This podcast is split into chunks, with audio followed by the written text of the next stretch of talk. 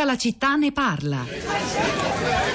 Uma, uma outra qualidade é a da curiosidade. Un'altra virtù che dobbiamo avere è quella della curiosità.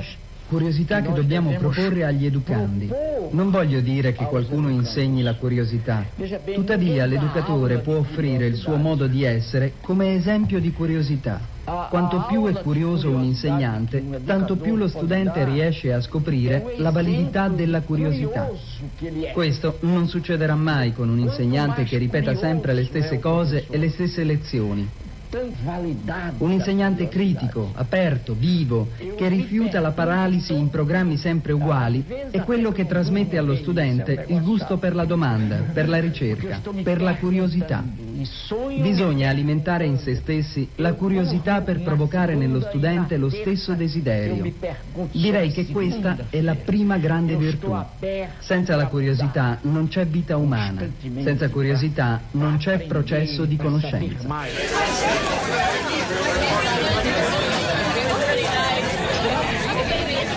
Bisogna alimentare in se stessi la curiosità dello studente, dice Paolo Freire, questa intervista che avete ascoltato, questa clip sulle virtù degli insegnanti, un'intervista presa dal sito di Rai Scuola al grande pedagogo brasiliano ehm, che è appunto ideatore è stato ideatore e promotore del, di un programma di alfabetizzazione della classe lavoratrice brasiliana e cilena che in qualche modo ci riporta a un articolo molto bello dei giorni scorsi, venerdì se non ricordo male, pubblicato su Repubblica, un intervento di Eraldo Affinati che forse eh, tra sabato e domenica avrete sentito di nuovo ai microfoni di Radio 3 in diretta da Mantova e anche a, a Uomini e Profeti. Un articolo sul, sul primo giorno di scuola, una lettera ai ragazzi e ai professori per cambiare l'istruzione, per cambiarla soprattutto da un punto di vista eh, interno interno, interiore, non solo eh, burocratico. Lo pubblichiamo sul, sul, nostro sito, sui nostri social, questo intervento di Raldo Affinati e pubblichiamo molti materiali anche sul nostro blog, la città di radio3.blog.rai.it e lo faremo di nuovo tra poco perché in questo momento Florinda Fiamma è in studio qui con me. Buongiorno Florinda. Buongiorno Rosa, senz'altro l'articolo online di Eraldo Affinati lo inseriremo sulla città di radio3.blog.rai.it. Tu parlavi di, vi, di virtù virtù eh, del, degli insegnanti, invece eh, sui, mh, mm, eh, sui, social network si scatena la polemica, la nostra piazza virtuale si apre proprio all'insegna di, delle polemiche sia su Facebook sia sul, sul blog che abbiamo appena citato. Valentina infatti per esempio ci scrive, ci scrive in privato un messaggio su Facebook, gentilissimi a scrivere una dei tanti docenti che non hanno superato il concorso. Tra tutte le polemiche che questo concorso ha suscitato, a me sembra che non si parli mai del cuore della questione persone. Domande improvvisate, poco strutturate e per niente scientifiche. Per quanto mi riguarda, alle accuse di non essere un'insegnante preparata, risponderei invitandovi a leggere la mia prova, non un errore, non una correzione, ma un giudizio frettoloso e standard per tutti i candidati esclusi arbitrariamente.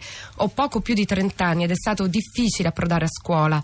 Tante selezioni, esami, tirocini e lo scorso anno è il mio primo anno di insegnamento. È stato bello ed entusiasmante anche per i miei studenti. Quest'anno il ritorno a scuola mi sembrerà più amaro, l'impressione è quella di non essere assolutamente incoraggiata in questo percorso lungo e faticoso. E ancora le polemiche. Ehm, di polemiche parla Assunta, la cosiddetta buona scuola è sempre più pasticciata, gli insegnanti hanno enormi difficoltà in tutto e questo si accoppia all'inadeguatezza delle scuole, delle strutture eh, e anche alle, delle risorse economiche. Non solo i genitori devono intervenire, ma anche gli insegnanti devono acquistare proprio, per proprio conto molte cose.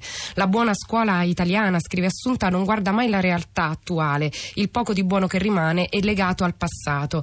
E ancora dal blog Maria denuncia un caso di assegnamento ragionamento sbagliato, scrive scuola e sostegno all'handicap. Una mia collega di lettere di ruolo dal 94 e non perdente posto, anzi in alto in graduatoria, è stata trasferita, lo mette tra virgolette Rosa, dall'ufficio scolastico regionale di Torino mh, su sostegno. Lei ha comunicato formalmente a questo ufficio di non avere i titoli e di non essere comple- eh, competente sul sostegno, ma invano. Dal 1 se- settembre 2016 risulta in forza all'istituto di trasferimento come docente di sostegno e mi chiama ogni giorno perché non sa che pesci prendere. Questo è un po' il tenore anche degli sms che arrivano eh, sul nostro schermo. Florinda, questo non è firmato ma dice penso che sarebbe bastato partire un paio di mesi prima con le operazioni di mobilità per avere il tempo di gestire tutto bene. Docenti trasferiti nel giro di un giorno con famiglie, altri ancora in attesa di sapere la futura destinazione con costi alti, traffitti e spostamenti. L'algoritmo non ha funzionato, ricorsi, concorsi e assegnazioni provvisorie se non si inizia per tempo. Di nuovo sarà così. Um, è con noi mm, Alessandro, buongiorno, prima voce di questa nostra piazza di oggi. Buongiorno, io mi chiamo Alessandro Viti, sono coordinatore del coordinamento nazionale TFA, un'associazione di eh, docenti abilitati con TFA che abbiamo, hanno partecipato a questo concorso. E, mm, insomma, devo dire che questo concorso purtroppo è stato organizzato in maniera assolutamente pessima le, ehm, le bocciature, come dicevano alcuni ascoltatori, non le riteniamo legittime perché le domande non erano ben calibrate e ben organizzate. Noi abbiamo superato una selezione per entrare al TFA che era diciamo molto scientificamente molto più seria di questa. Molto superiore e perché sì, lo, lo ricordiamo. Aveva una prova oggettiva intanto a Crocette più altre due prove, insomma era più oggettiva, meno discrezionale. Si è stimato e... Alessandro che eh, chi ha valutato eh, le, gli insegnanti di questo concorso e chi eh, ne prenderà il posto c'è il rischio che possa essere meno, meno preparato Alessandro? Lei eh, rileva questo rischio? Le commissioni sono, non sono state selezionate, praticamente per i compensi bassi, per i tempi stretti, eh, qualcuno si è offerto, molti sono, si sono rifiutati mh, via face, strada facendo, insomma noi non sappiamo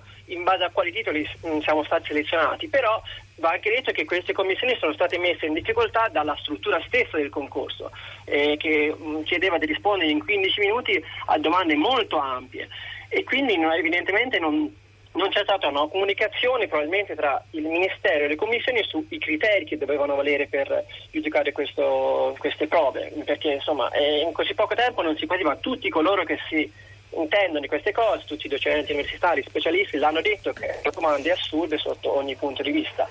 E, eh, mi ricollego a quanto diceva la, l'ascoltatrice di prima, Valentina mi sembra, eh, le prove noi con la nostra situazione stiamo per pubblicare sulla nostra pagina Facebook Coordinamento Nazionale di FA molte prove di bocciati che ce l'hanno mandate e così faremo giudicare se se davvero erano così pessimi, perché sono usciti degli articoli davvero infamanti nei confronti degli insegnanti che non hanno passato il concorso. Noi crediamo che siano buone prove se scritte nel giro di un quarto d'ora, ricordiamo sempre questo, le domande e lo abbiamo, sì, lo abbiamo eh, ricordato anche, anche, prima. Grazie Alessandro, e sentiamo anche cosa ha da dirci Chiara, buongiorno. Buongiorno, ma ehm, credo che a questo punto si possa fare un parallelo fra quello che è successo fra vari concorsi e concorsoni e quello che succede da anni in realtà nelle scuole.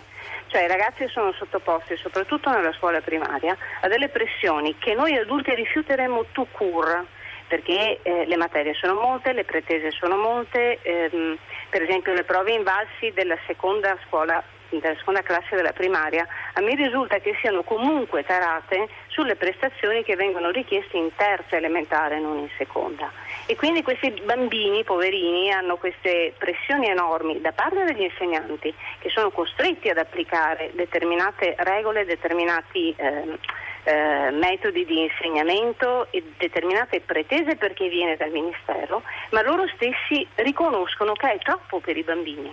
A questo punto succede anche con questi poveretti, mi dispiace dirlo, sono dei poveretti che insegnano magari da tanti anni. Precariamente, io ho persone che hanno la mia età, che hanno fatto le superiori con me e hanno quasi 50 anni, insegnano da 20 anni e non sanno che fine faranno. Purtroppo anche loro sono arrivati a subire quello che i ragazzi subiscono a partire dalla legge Germini, io ho tre figli in tre diversi ordini di scuola a questo punto eh, purtroppo lo scatto è stato lì, cioè una richiesta di pretese, una richiesta di prestazioni sempre più alta, eh, con la netta impressione che chi valuta non sia in grado di misurare. Poi la scuola italiana va benissimo, i nostri ragazzi sono bravi, sono preparati, però profondamente stressati. Si punta molto su quello che mi dai da un punto di vista nozionistico e si tralascia moltissimo quello che invece è l'emotività dei ragazzi. Un mio nipote che sta facendo medicina a Bologna dice Chiara ha fatto classi, no, lo scientifico a Padova, è uscito con 100 e ha detto ci vomitano, ha usato queste parole, addosso le loro eh, nozioni e pretendono che noi le elaboriamo e le rivomitiamo addosso. Grazie Chiara per questo contributo e anche per um, quello di cui, di cui, ci parla. Sentiamo, eh, sentiamo, Laura, ma prima sentiamo Florinda se hai qualcos'altro. Eh sì, ci sono molti, molti, commenti, per esempio un augurio appassionato da parte di Giulia agli insegnanti e eh, al loro rapporto con, con, i ragazzi e poi eh, spostandoci velocemente su Twitter, eh, il mio primo giorno di scuola è l'hashtag, cioè la parola di tendenza su Twitter ehm, di, di, oggi, quindi è la prima parola, il, il primo hashtag più usato questa mattina, ci sono gli auguri del ministro dell'istruzione Giannini, gli auguri del MIUR, ma poi ci sono tanti auguri eh, molto molto particolari con, eh, con, delle frasi, per esempio vi leggo questo dal mio primo giorno di scuola, l'istruzione è l'arma più potente che puoi utilizzare per cambiare il mondo, ed è una frase di Nelson Mandela. E infine Giuseppe eh, che twitta, la cultura è l'unica droga che crea indipendenza.